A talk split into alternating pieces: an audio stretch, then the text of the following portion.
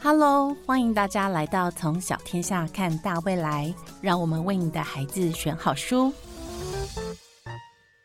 欢迎来到《从小天下看大未来》，为你的孩子选好书。今天是作家来了的特别计划，我们邀请到非常受到欢迎的幽默童书作家林哲章老师，让我们掌声欢迎哲章老师。好，主持人好，各位听众大家好，我是林哲章。是哲章老师好，呃，最近你要出一本新的这个用点心学校，对吗？是的，是的。嗯可以请老师先跟各位呃听众朋友们介绍一下最新的这一本是什么样的主题呢？是我新的幼年学校是第十四集，对，呃，这是每呃每年都出一本续集嘛，哦对，那今年是出到第十四集。嗯，今年的书有点特别，就是怎么说，呃，我的幼年学校基本上是一个呃食物点心在学校上课的故事。对，那么前面写的第十三集，那么到这一年啊，因为一年以来有时候参加作者有约嘛，那对有时候小朋友就会很好奇的问我说：“哎呀，泽阳叔叔，你写了这么多集，那你到底要写到第几集啊？”有的小朋友可能比较有趣一点，他问我：“你人你这辈子写的最后一本书是什么？”啊，那好多意思说啊，那你幼年学校每一年出一集，你要到底要出几集啊？我嗯都，说，嗯，我要出到第一千集。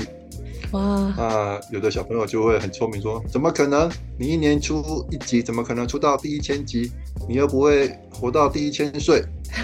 啊！我有时我还没有回答，我记得有一次旁边的小朋友就说，嗯，家属你放心，我以后当医生啊，发明长生不老药，然后嗯给你吃，你就可以写到第一千集了。哇，可见小朋啊友有时候有我多都把期自己待。呃，我是我想想这个故事啊，呃，有当然有一小部分是我编的啊，然后我就说，我用这样子回答，就是说，呃，比较鼓励小朋友嘛哈，如果你想要看我的书看很久，你就用功读书，发明长生不老药，拿得诺贝尔医学奖，就可能就有机会哈。那、嗯，因为小朋友这个问题，就是我到底要写到多少集？我当然说我写很多嘛，哈。那么到现在就说，那如果单单食物这个主题的话，可能一集、一千集可能写不了。嗯，因此我在一集开始思考说，呃，我要不要扩展我的主题呢？啊，于是呢，我就把呃跟点心有关的，然后扩展这些主题。那么我们知道，我们人最基本的就是食衣住行。对，所以呢，这个这本书的主题呢，就把跟食物，当然食物还是主题，但是跟食物有关的食衣住行呢，统统把它拉进来嗯啊，以便完成我写第一千集的目标。嗯，因此呢，这本书跟前面也不太一样，就是说它不但有食物，啊，还有衣服的啊，还有住居的，嗯还有交通的嗯，啊，这这个元素都在一起，等于是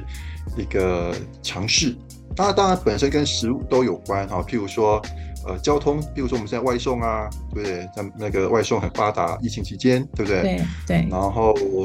衣服其实有关，其实在我在之前有都写过，呃，纱布老师嘛，还有白手套，因为我们做食物都要戴手套、啊，这边这也相关，包括厨师的衣服啊，嗯然后住呢，当然有很多啦，呃，譬如说那姜饼人所做的姜饼屋嗯啊、然后我相信呃漂亮的装潢啊、点心店这个都有相关，所以我把这一集把它扩展，但当然还是以食物为主，因为跟食物相关，但是扩及到呃食衣住行。哦，所以老师在疫情期间也经常叫外送吗？呃，叫过，但不常，因为我们我住的地方不是市区，所以可能没有那么方便。但有，但是我叫过，对，哦，我听呃，我看这本书里面其实还提到蛮多种交通工具的耶。老师都是是的怎么观我察呢？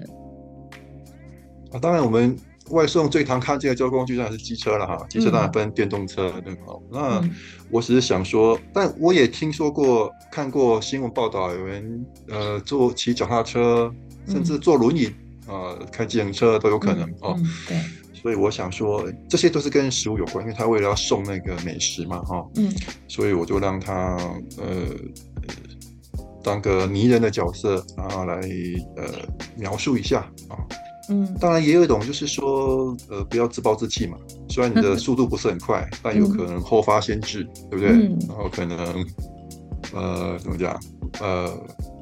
慢呃，安步当居，对不对？对。后来居上，有可能。对，老师经常在作品里面用呃这些角色的特性来鼓舞小朋友、欸，哎，老师是有意识啊这是么的做吗？呃，当然，当然有意识啊，但我我最大的我最大的出发点其实是包装这个主题哈、呃，嗯怎么说呢？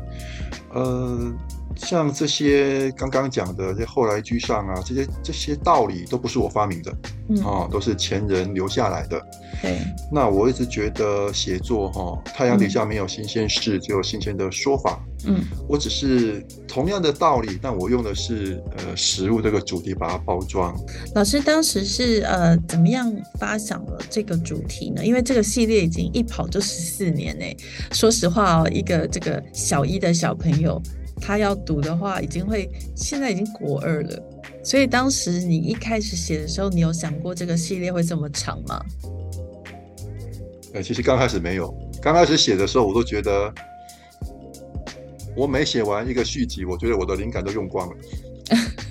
但是呢，到写下一集的时候，哎，你觉得哎，只要开始写的话，那个灵感就从笔尖流出来。哦哇，刚开嗯始当然是因为我住在台南附近，我们这里有很多好吃的点心嗯啊、尤其台南最多布丁了啊，你下高铁站就可以买到台南做的布丁。对，那我本来是想写一个典型的故事，但我也没有预想到可以写这么多集啊！哈，刚开始前三集之前，我都觉得我每写完一集，我我这辈子的灵感都用光了。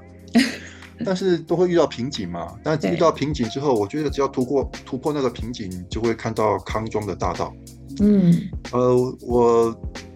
后来我就发现了一个很有趣的矿产，灵感的矿矿产哦。我们语言里面啊，我们嗯人类啊，最最最熟悉的东西就是它基本生活的条件，就食衣住行，对，尤其食物。嗯所以我们语言里面有很多跟食物有关的。对啊没，比如错说辛苦的辛啊，哦，就是哦苦也是个味道嘛，辛也是个味道嗯啊、你说话很酸啊，笑容很甜啊，对不对对？对，爱吃醋啊啊、嗯所以我就会发现语言里面有很多跟我们基本生活有关，因为我们人类一定是用我们熟悉的东西去去形容一个新出现的、抽象的、嗯不了解的东西嗯哦，所以不管你你你可能吃的很辣的东西，可是一个女生穿的很漂亮啊、很性感，就说她很辣，对不对？嗯，对，所以啊，语言里面有这么多我们基本生活相关的东西，你就觉得啊、这里面有无尽的矿产。嗯那么你就想办法让小朋友，其实我最重要一方面让他了解语言的那个使用的那种趣味，嗯然后在这个趣味的过程中呢，也可以带入一些道理。但这个道理不是我的发明， 并不是我人生体会出来的，啊，可能从我的书上啊、前人啊那些他说出来的道理，那你就觉得，哎、这个这个漂亮的珠宝盒可以装这个珠宝，就把这个珠宝装进去。嗯那我觉得文学应该有多一些，不知道哪一些人有一天拿着这个珠宝盒去装其他的珠宝，嗯啊譬如说早起的鸟儿有虫吃，那一样的虫跟鸟可以早起的虫儿被鸟吃，对，但它一个同样的一个文学的题材，它装了不同的道理寓意。嗯嗯那我是觉得，呃，我也找到这个矿产，我觉得语言里面基本生活的那种，呃，就是把我们本来在形容一个很基本的实体的东西，可能你去形容很多抽象的，嗯然后新的东西啊，这种，呃，这种引申啊、引用啊，就很就会达到一个很妙的一种。呃，趣味出来。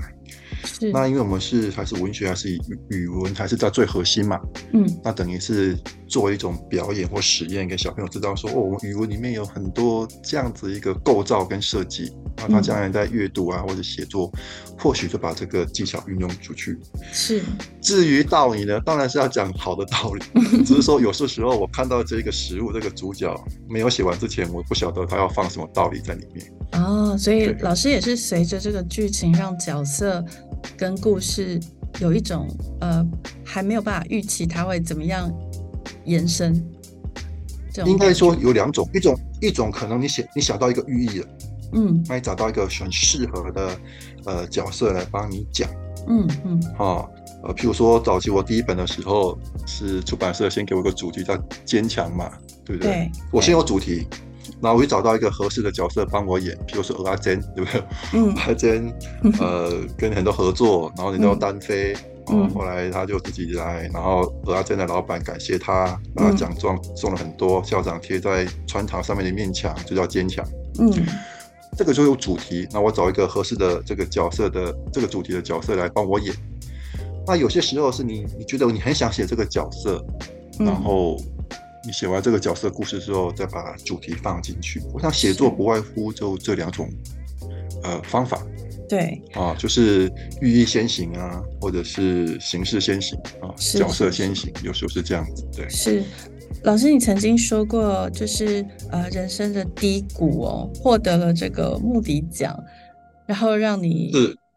就开始有信心可以写作了。那其实我还蛮是啊想知道老师当年的这个低谷是一个什么样的状况。哦，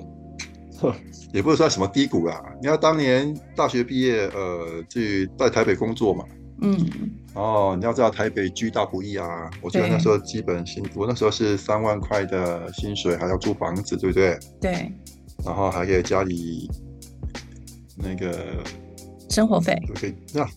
对生活费嘛，给一些家里。然后我发现，呃，在台北就会慢慢就会呃负数，你的经济就是负数嘛。嗯我当时开玩笑说，嗯，我得了穆迪奖啊，如果是嗯平平凡凡得一个诺贝尔奖奖金，就去旅游嘛，花掉。对，那得了，但是我当初得了诺比诺呃穆迪奖穆的迪奖金，扣掉税之后，刚好是我信用卡的欠款， 平了啊、就人家是从平地到高山，我是从低谷到高山啊、嗯所以我的脑内吗吗啡就大爆发。哇嗯！我也写作，呃，我一个月薪水三万块，但我得了八万块的，只要两个多月的薪水。对，哦，发现哦，写作原来很棒啊，对不对？嗯，而且下班后还是可以写。是，最主要是那一次得奖的作品，嗯是来自于被退稿三次的作品，就是嗯我有个灵感写成一首诗、写成散文、写成故事都没有嗯都没有被退稿。嗯那因为刚好看到莫迪奖，我就把那个故事花三天的时间修改一下，啊，嗯就得奖。嗯，我觉得这个很重要，是让我发现，因为我有这么美好的退稿经验，所以我就不怕退稿。对，哦现在应该很所以少退人稿对我的。老师哦、no 请 no 说 no no！我平我人生平均的退稿应该是大于不 退稿。是的，那我觉嗯得，那我但我有很多就是我有很多作品都是曾经退稿过的作品，或是落选的作品，嗯那最后都是有一个很棒的结果。就是我认为只要有作品，都不用担心，那嗯只是修改几次的问题而已。对，呃，莫迪奖那一次就给我一个很大的感感谢，因为如果你是一个平平呃呃一次就上的作品，然后你下次嗯遇到挫折，可能就没有那么样的抵抗力。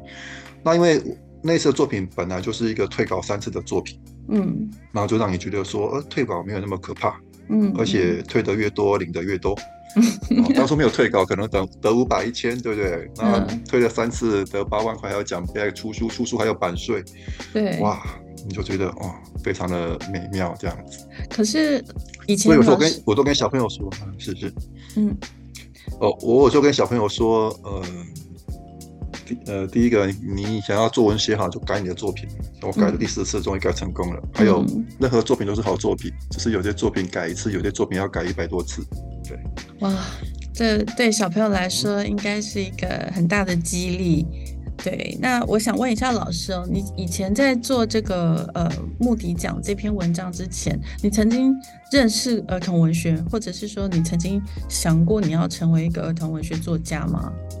呃，没有诶、我因为我我并不是师师范体系出身的，要是嗯师范学院的都会有那个儿童文学的课程。嗯，那因为我是传统中文系出身，比较没有这方面的的的那个意识嗯啊。只是呃，我曾经在写一般的成人作品的时候，嗯，我有学弟批评我的作品说：“你这个就童话故事啊。”哦，对，后来我觉得哇，这个后来我从事儿童文学，我才知道这个学弟的眼光真的很厉害。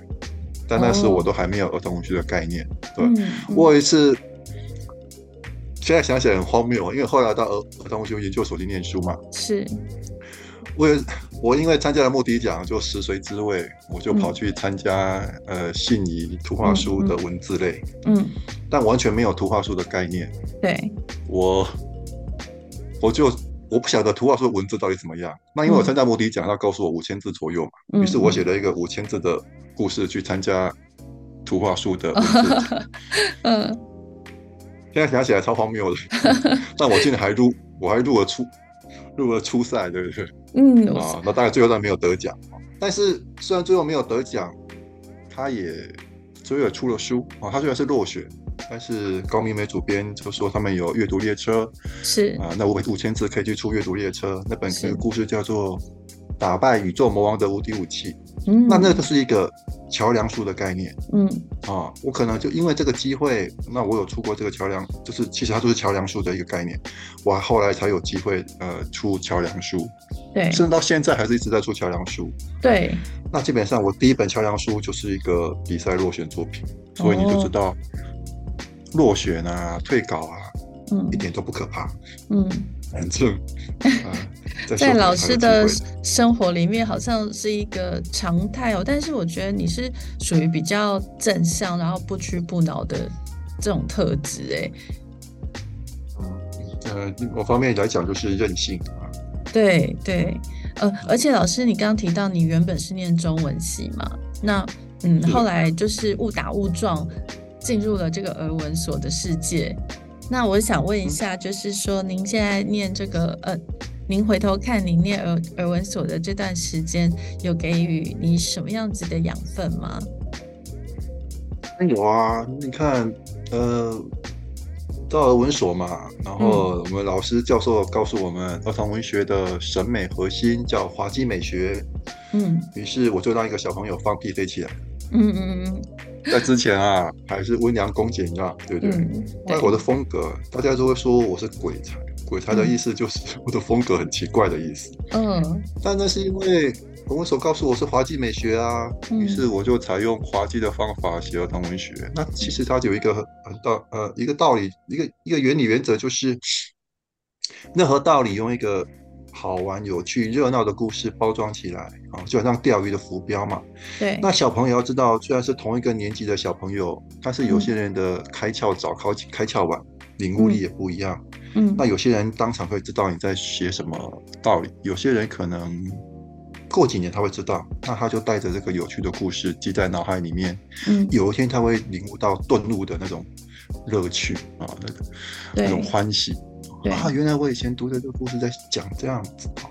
嗯那因为有个热闹的故事、有趣的故事，他会记住，而且嗯他会亲近这个故事，因为你想要跟他讲述道理，你总要让他来读你的故事吧。对所以滑稽美学的道理就是说，哎，先笑，再严肃。嗯嗯，那我们大人的文学就是先严肃，然后再领悟，再再笑，大概是这样子。嗯，嗯嗯所以很有儿童文趣学、儿童文学研究所其实给我很多，当然某方面有时候是引书焉说啦。 就是我们老师跟我讲这样，我自己体会可能是另外另外一回事哈。嗯。那但是我是觉得俄文所给我一个很大的鼓舞鼓励啊，包括呃念书那段时间，就是我创作最大的时间，因为有一个学生的身份可以保护我，嗯，所以那是然后等我毕业之后，也就不用再找工作了。哦，所以那个俄文所的日子是你呃关键性的成为职业作家的时期吗？可以这么说，那可以这么说。哦，我从呃我进去的时间，进去的时候但不一定是作家，但我出来的时候已经是个作家了。嗯，真的蛮酷的耶。那呃，老师你是怎么看待儿童的？怎么看待儿童哦？对，就其儿实童我对觉得你来应说该是什么？我觉得我儿童就是未来的大人嘛，大人就是以前的小孩嘛。嗯，其实我们儿童文学有一种理想啊，你看有的绘本是零到九十九岁，那其实嗯最好的儿童文学，也就是说，虽然是小时候读过的故事，也希望在你成年之后未来的人生里面，这个故事可以帮助你啊嗯，嗯在做一些决定、做一些思考的时候，再帮助你。嗯所以，呃，儿童你你要把它想象，他将来可能是大人的一份子啊、某方面来讲，呃，在儿童读物里面他是小朋友，那主角是小朋友的时候，嗯他可能可以呃把他的怎么讲立场或是他的身份跟主角合起来。嗯那可他长大之后可能是个大人，大人对说不定就是儿童读物里面的反派，他其实变成一种检讨反省，就是嗯小时候是见贤思齐，长大可能见不贤内思齐，大概是这样子。嗯好，那呃，我看待儿童就是第一个，像怎么讲，你要尊重他哦。有些人是这么说的，说儿童事实上是一个比成人还要更完美的存在啊，嗯就是很这个世界很多事情都是大人弄坏了，不是儿童，嗯，对，所以。不要把他当做呃小孩啊，教训他或怎么样。你要蹲下来，然后，呃，有你大人的身份，预想他长大的路上可能遇到什么问题，嗯那你可能写一个故事，帮他打一个预防针。嗯将来他的人生的遇路途上遇到这个问题，他会读想起来，哦，我以后我之前读过什么故事，哦，在讲这件事情。嗯，小门小天下嗯出的一本绘本，哦哦，世界上最棒的葬礼，对，其实那是一个很有趣、爱家家酒很、呃、滑稽的故事。对，可是啊，这就是有点符合我们儿童学讲的。那未来小朋友遇到死亡这个主议题题的时候，嗯啊，可能想起这本绘本，对那啊就照着绘本怎么他们搬家就怎么做呢？对，啊，找一个漂亮的盒子，嗯找一个洞，然后买起来给他一个漂十字架，很漂亮盒子嘛，买起来，然后给他一朵鲜花，为他朗诵一首诗，啊嗯，啊，就是疏解他面对死亡该怎么做的步骤。啊，其实所谓礼节，就是给活的人去抒发他的悲伤之类的。啊是，那其实对大人来讲，你可以讲严肃的东西；对小朋友讲，你就用一个呃搬家这个故事，嗯呃，就完成。那小朋友你，我们大人懂，那小朋友可能不知道为什么这个搬家这个故事那么好笑，那么荒谬。比如说把那、那个妈妈冰箱里面的鱼都拿出来，嗯嗯嗯呃，搬家家酒，因为它死掉了嘛哈、嗯那么，但是这是一个，我觉得能做到这样是最好。就说，呃，小孩不一定是我们附属品啊，或者他补知，反正你你儿童文学就是呃蹲下来为他解决未来的问题，对嗯把，他当做你在帮助他的人，或是说把你的经验传承给他。嗯像儿童文学有时候我就觉得像个翻译，就是把大人的道理啊或什么东西或任何的嗯思想翻译给小朋友听。就像我们儿童读物有很多嘛，嗯就是一个很有趣，用漫画、用故事啊，可是介绍的却是数学、物理方面的原理原则哦。嗯所没以错儿童学某一个角度想像个翻译，把大人的知识、大人的道理、人生的什么东西，但是你用一个他听得懂的语言，哦，就嗯，前语的艺术，啊讲给他听，是，哦，他可能只记得故事，但有一天这个故事会开花结果，在他人生里面起到作用，啊嗯，那你就目的就达成了这样子。嗯，老师，你刚提到前语的艺术啊，因为你以前所受的训练是中文系的训练嘛，我是想应该要背很多那种唐诗宋词或者是一些文言文的东西。那你是怎么样其实突还然好啊吧被说服的？就是这个，你觉得前语的艺术哦是我们更古应该应该是这么说哦，虽然中文有很多古文，但基本对上白话文运动嗯不需要学中文就知道啊。哦是像我们的白话文也是不久开始嘛，哦，对那白话文运动其实就有一个很好的，就是我后来才发现一件事，就是说，呃，文白之争嘛，就是当初白话文在清末民初的时候就有在争议嘛，到底要使用原来的古文还是白话文，对不对？对那其实这个争议啊，只占全国人口的百分之一。为什么？嗯因为当时非文盲人口可能百分之一而已，对所以你的争辩古文或白话文，其实是那百分之一的人口的事情，嗯嗯嗯是吧？对那其实大部分民众到时候是都是不识字的，因为那时候没有义务教育嘛，对所以百分之九十九的其实是什么？文就就盲他会他有语言，但不一定认识文字，嗯对所以白白话文跟文言文对他而言没有意义。嗯是百分之九十九的真正的，呃，真正的白话文是什么时候呢？就是嗯国语日报的国语运动，嗯就是语言统一之后才嗯能我口写我手嘛。是是是所以国国语日报本身是一个推行国语的报纸，就是百分之九十九，嗯它根本不参与文白之争，他基本上连文字都、一个字都不会写。是，那因为语言统一了之后，然后注音符号发明了之后，那很简单嘛，嗯你把你讲的话，大家统一都讲的话一样，然后加上注音，嗯那么就算这个字不懂，可读一读注音也都懂。嗯，那么《国语日报》后来不是等语文统一之后，它变成儿童报纸。对，那其实你把千语的艺术，把它思考为一个最广义的、最广泛的、最白话的白话文。嗯有个小朋友问我说：“你为什么要写儿童文学？”我就问他说：“我写大人的文学，你你读得懂吗？”他说：“他我读不懂，读不懂。嗯哼”那我说：“那我读我写小孩的文学，你妈妈读得懂吗？”他说：“读得懂。”嗯，那如果你想要写一个最多人读得懂的，你要不要来跟我一样写儿童文学？他说对，而且这样 讲他明白了，对不对？而且我个人有一个经验哦，我以前像还没有写儿童文学，我不是投稿学人家写现代诗嘛，然后去乱投稿，嗯然后偶尔会中，然后嗯版版税啊、汇票啊，跟那个报纸都会寄到我家。嗯，那我妈妈都记得那，她知道那个汇票怎么办，去邮局可以换钱，对不对？对，但那个报纸寄来，她又不晓得我在写什么。嗯那那时候我就开玩笑说啊，你是我的股东哎、我上大学学费你们交的、啊，因为我股东不晓得我的产品是什么东西，对 不对？然后后来我写我写儿童文学之后，《国语日报》寄来都有注音，对不对？而且哦我写那些童话故事他都看得懂，他把我是报纸拿到工厂去跟他的同事那个同事听啊，是，那就知道哎、这个就是儿童文学的好处，就是最你把它当成最白话的白话文文学啊、嗯就可以理解。然后对其实安徒生也这么说嘛，他嗯写故事的时候都有思考过，嗯都读故事的给小朋友是大人，对对不对？所以他有时候说想要跟大人说一些事，你也对，可以顺便写进去，哦而且你的小孩这样会变成大人。嗯你想要在他长大的时候说的一件事，你可以放在他小时候读的故事里面，对，然后，呃，其实就是一种呃寓教于乐嘛，就是把教育的理念藏在有趣的故事里面对，啊。感其实觉这样是一个最棒的东西。对，感觉还是文以载道的任务还是有啦，只是说，呃，哲章老师非常对擅长用一种轻松、诙谐、幽默，然后浅白的文字，让这些故事对看起来是好玩的，小朋友不会觉得啊，好像在被说道理了。对，因为道理很少是文学家发明，嗯文学家只是把那个道理用个漂亮的包装盒包起来。嗯呃，我觉得“文以载道”跟那个成语很像，啊就是买椟嗯还珠嘛，嗯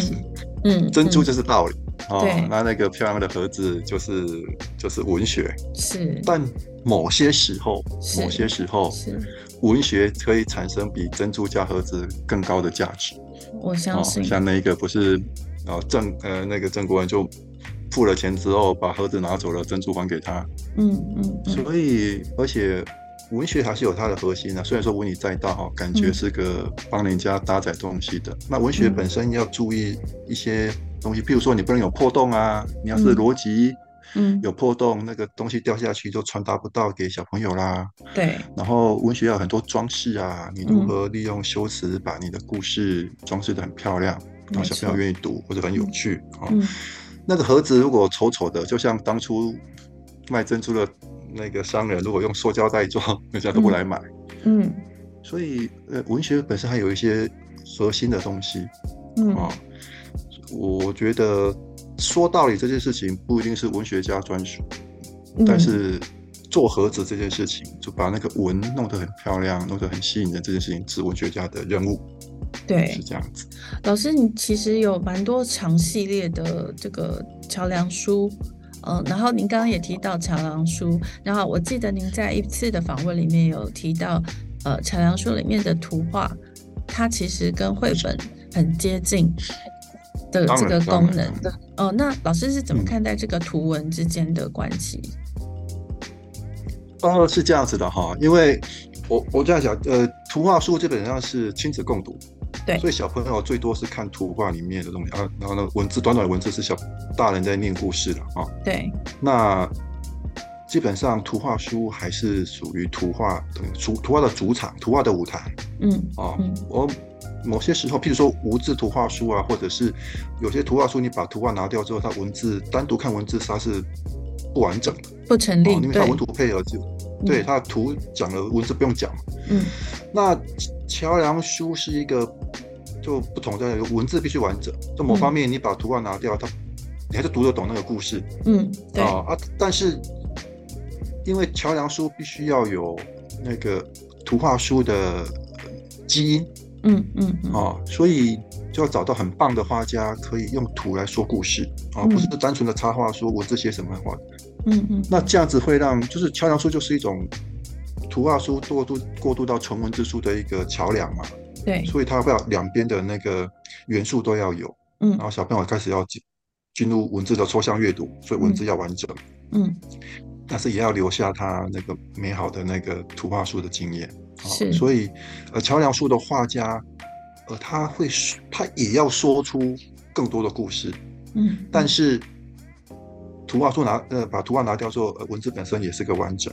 嗯，呃，我我我就很佩服我的合作的画家啊，波兔嗯啊，比如兔，对，他会帮我说故事嗯啊。而某方面来讲，因为我知道有这么棒的画家帮我，我就可以嗯减少很多文字。 是，举个例子，我不用担心我要描写他的长相，对描，写他的外观，对，我会放画像，我把文字省下来是给情节是，去发展情节。那虽然虽然某方面文字虽然少少的，可是你会觉得读起来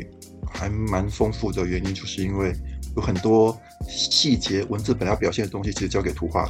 对，甚至图画会帮我说我文字没有的东西真的，啊我我常常跟小朋友举例，一个反派是怎么欺负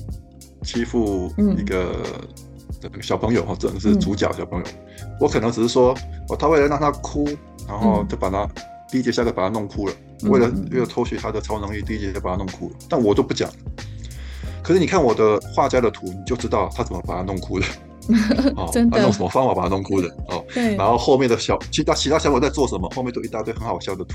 哦。嗯，甚至我后来只说那学校淹水，那怎么淹呢？哇，那个图就很丰富很刺激。那我可能只有一句话：学校淹水。那在这里面很多角色到底做什么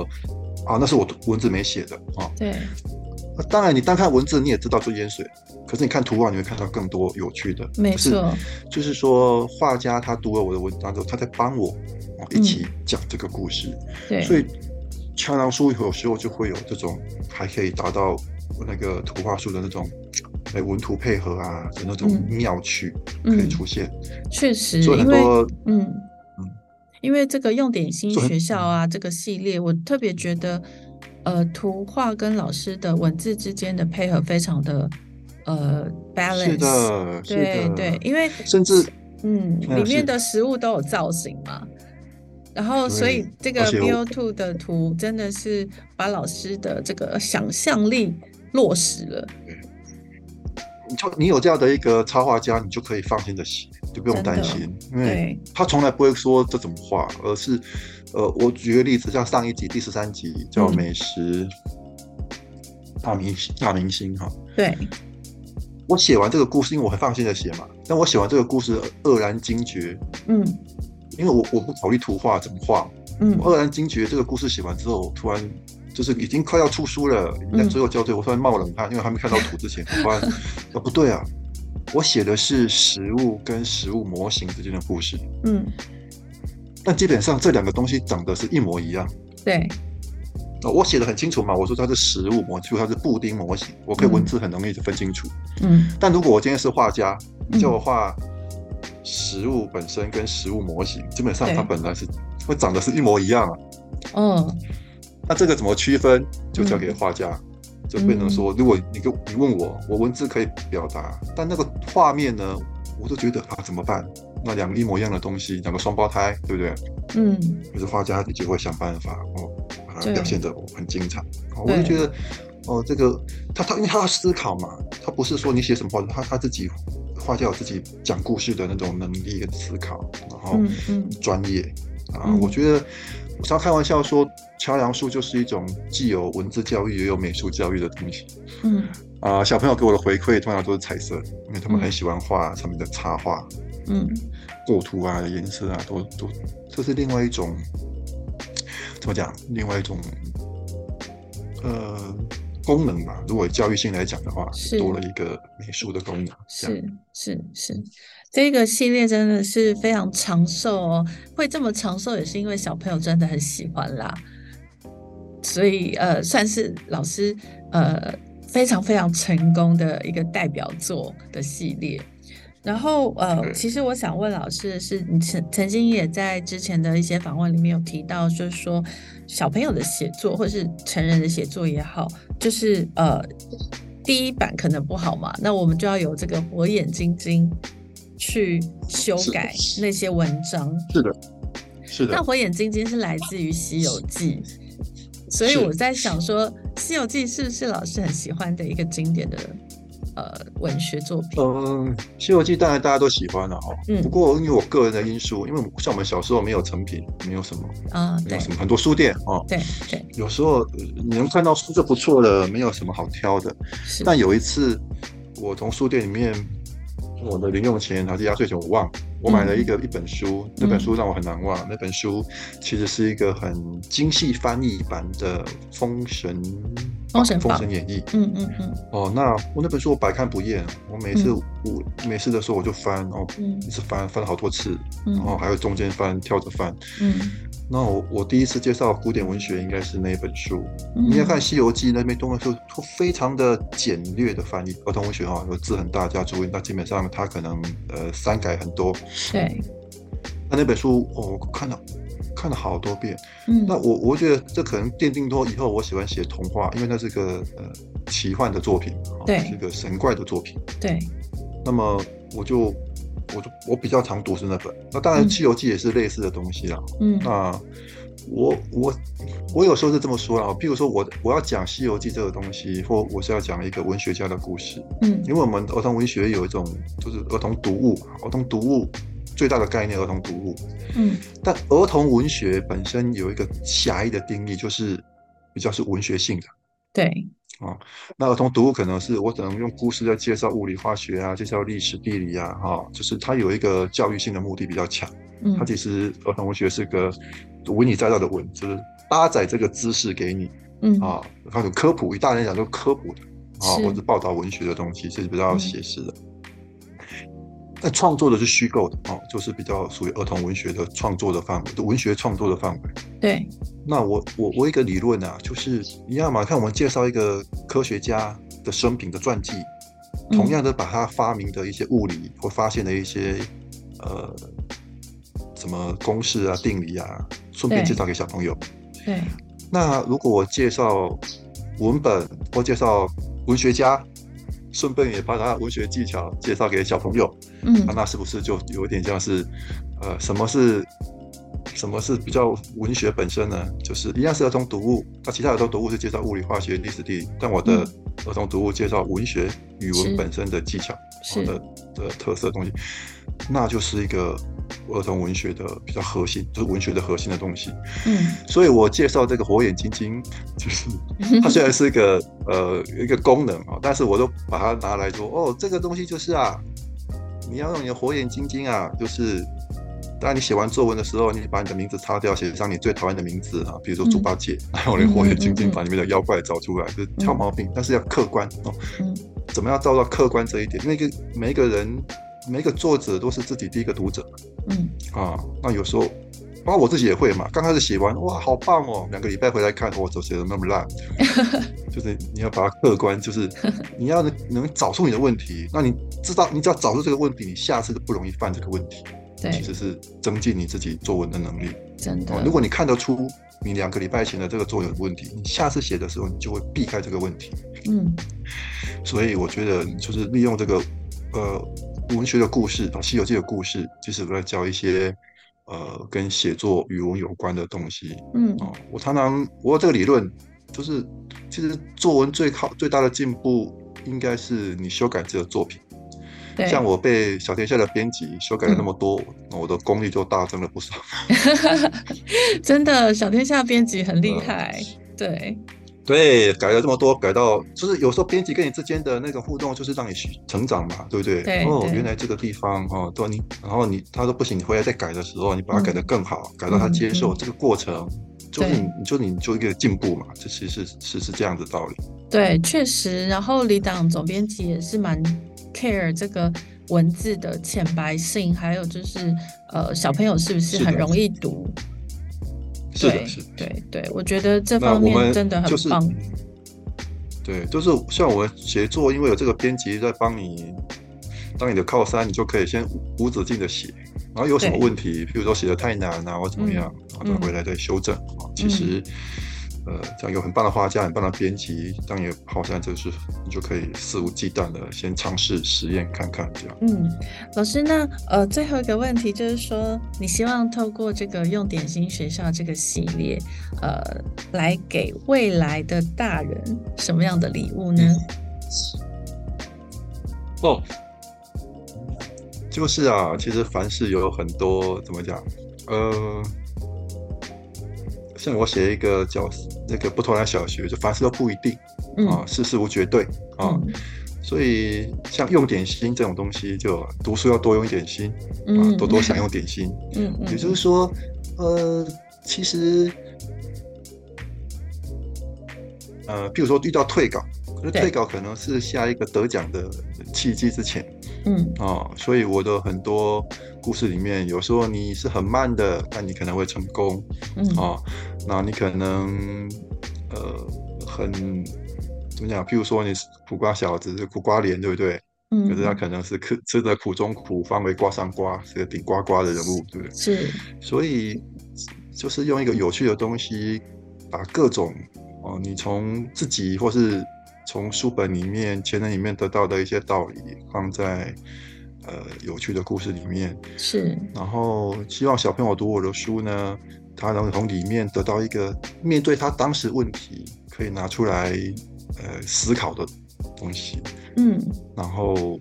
没有绝对性，然后嗯没有绝对说什么一定是对，什么事情是错。那是你有一个前提，说在什么状况下可能适用这个，在什么状况下可能适用另外一个。嗯，然后我尽量在我的故事里面去给大家呈现这方面对，的一种相对性。啊，其实中文的写作就是嗯比较道家的，就是比较相对的，而不是嗯绝对的。嗯，所以我希望我的呃故事呢，给不同状况遇到不同问题的小朋友都可以得到不同的解答的一个线索、一个依据吧。是可以从呃应老该可以师这么说。呃，在台湾很多这个巡回的演讲里面都是对小朋友嘛。那我看了一些影片采访那些小朋友，是他们也真的是眼中都冒着光哦，在说老师的作品，呃，以及这是个是就是是是用点心学校很受欢迎，然后就是他们会对其中的一些角色或是某几集特别特别的有感跟喜欢，呃，甚至有一是个是小朋友他曾经说过，就是呃马拉呃，比如说赛跑。那老师的比喻是跌倒了就像休止符，嗯起爬起来对之这课后，文里面是对，很感动哎、对就是继续跑，那个音乐还会继续下去是的。的我觉得这是样子的的比喻非常非常的具体，可是同时也很有诗意，然后小朋友也可以很容易领略，然后在他们跌倒的时候是，哎，文学就这样给他们一个力量，让他们走下去。你你你跌倒的时候，你把跌跌倒原因记下来，下次就不会犯这样的错误嘛，有经是验。是，这让我想起小时候大队接力，嗯，我跑得非常快，但有一次我的大腿撞到我的接力棒，然后就飞出去了。然后这是我人生第一次， 尝到失败哦的，那 但是对，